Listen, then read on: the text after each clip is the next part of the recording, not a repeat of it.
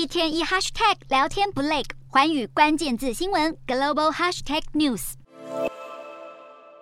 联合国大会通过一项决议，一百四十三国赞成，压倒性通过谴责俄罗斯试图非法并吞乌克兰部分领土。上一回联合国大会对俄罗斯的谴责决议是在今年三月，俄乌战争爆发之初，也是以悬殊的票数通过谴责俄罗斯侵略乌克兰。两次决议虽然都不具约束力，但是却也展现国际社会对俄罗斯的不认同。不但赞成票明显多于反对票，持反对及弃权的国家几乎没有变化，尤其是与俄罗斯友好的中国仍然是选择弃权，不愿表态。今天的国际新闻评论要来谈谈，自俄乌战争开打以来，中国的态度相当暧昧。在联合国大会谴俄决议中，中国都是持弃权的立场。中国的深层顾虑是什么？是不是不愿淌这场浑水，还是另有所图呢？此外，中俄关系真的坚若磐石吗？联合国大会以压倒性票数通过决议，谴责俄罗斯非法并吞乌克兰领土，有一百四十三国赞成，五国反对及三十五国弃权谴责，跟三月的谴责决议一样，有五国投下反对及三十五国弃权。但是受到外界关注的是中国的态度，被视为俄罗斯战略盟友的中国再度选择弃权的立场。其实自二月底俄罗斯挥军攻打乌克兰开始，中国采取都不得罪的策略，一方面不愿谴责俄罗斯的侵略行为，不跟进国际社会脚步制裁俄罗斯；另一方面也不愿表明与俄罗斯站在同一边，却又与俄罗斯维持友好。互动，其实中国对于俄乌战争的立场相当尴尬。就国际政治权力结构来看，中国与俄罗斯在意识形态上有着历史性的连结，当前又同样与西方阵营对立的相似处境。从大国关系来看，中俄之间是利益共同体。相对的，中国对乌克兰却有地缘政经利益的考量。乌克兰不但是中国推动“一带一路”倡议的合作成员，中国更是希望借由与乌克兰的关系来扩大区域影响力，尤其是链接欧洲的的战略。布局可以说，俄乌两国对中国而言，手心手背都是肉。当然，对中国来说，也希望在俄乌战争中获得部分利益。这从中国外交部一再对外表示，希望国际社会能介入调停双边冲突，便可窥知中国意图扮演和事佬的角色。此外，俄乌战争爆发后的国际情势并不如中国预想中的如意，主要原因在于以美国为首的西方国家没有因为俄乌战争而降低或减缓对中国的围堵动作，甚至更。加关注台海情势的发展。更直白的说，俄乌战争反而让欧美国家更放大检视中国的军事威胁。中国面对的外部压力不减反增。有趣的是，俄罗斯在乌克兰的各种行径让中国更难以拿捏分寸。今年九月下旬，俄罗斯在其掌控的乌克兰四个州举行入俄公投。中国虽然嘴巴说不要破坏主权领土完整，但却又不敢直言批评俄罗斯的非法并吞乌克兰领土的事实。中国的进退两难。就是生怕在台湾议题上会自食恶果。显然，中国在联合国大会的决议中选择弃权，并非支持俄罗斯并吞乌克兰领土，而是不愿跟进谴责。其实有着对俄罗斯并吞行径不认同的意味。中国很难自圆其说。问题是中国的外部制衡能力却十分有限。虽然与俄罗斯关系交好，但却无法撼动或影响普丁的决定。自从普丁一开始执意入侵乌克兰，到征兵动员令，甚至是说不惜。采取核武攻击，中国的反应根本是后知后觉。外界质疑中俄关系其实没有想象中的友好，两大国之间各怀鬼胎，都想主宰区域形势发展。单就地缘政治角力来看，都不想对方进入自己的后花园，区域地位也不愿被对方所取代。这是中俄之间不能说的秘密，也是关系深化陷入瓶颈的主要障碍之一。值得留意的是，中国也在观察整体情势的发展，俄乌战争会如何落幕，以及谁会。会取得最后的胜利，不过这恐怕不是中国最在意的事。中国反而会担心，如果俄罗斯战败收场，会否连带终结普丁的强人统治？倘若普丁因为对乌战争失利而下台，那么取代普丁的俄罗斯新政府将可能会向美国递出橄榄枝，甚至是对外政策转向亲美路线，美俄关系因而修复，甚至建立合作，这势必让中国腹背受敌。届时，中国的外部处境将更为不利。没有俄罗斯，中国终究是孤掌难鸣。持平而论，中国站在西方国家的对立面并不意外，尤其是在联合国大会上，不是唱反调，不然就是表现出消极的一面。在前俄决议的投票中选择弃权，并没有让外界跌破眼镜。不过，这也凸显出中国身为全球性大国的自我限制所在。弃权的鸵鸟心态或多或少跟当前中国内部情势有关。中共二十大举办在即，减少任何可能节外生枝的风险。只是中国自以为可以都不得罪，但事实上以拖待变的战术早被看破手脚，能暧昧模糊的空间恐怕越来越小。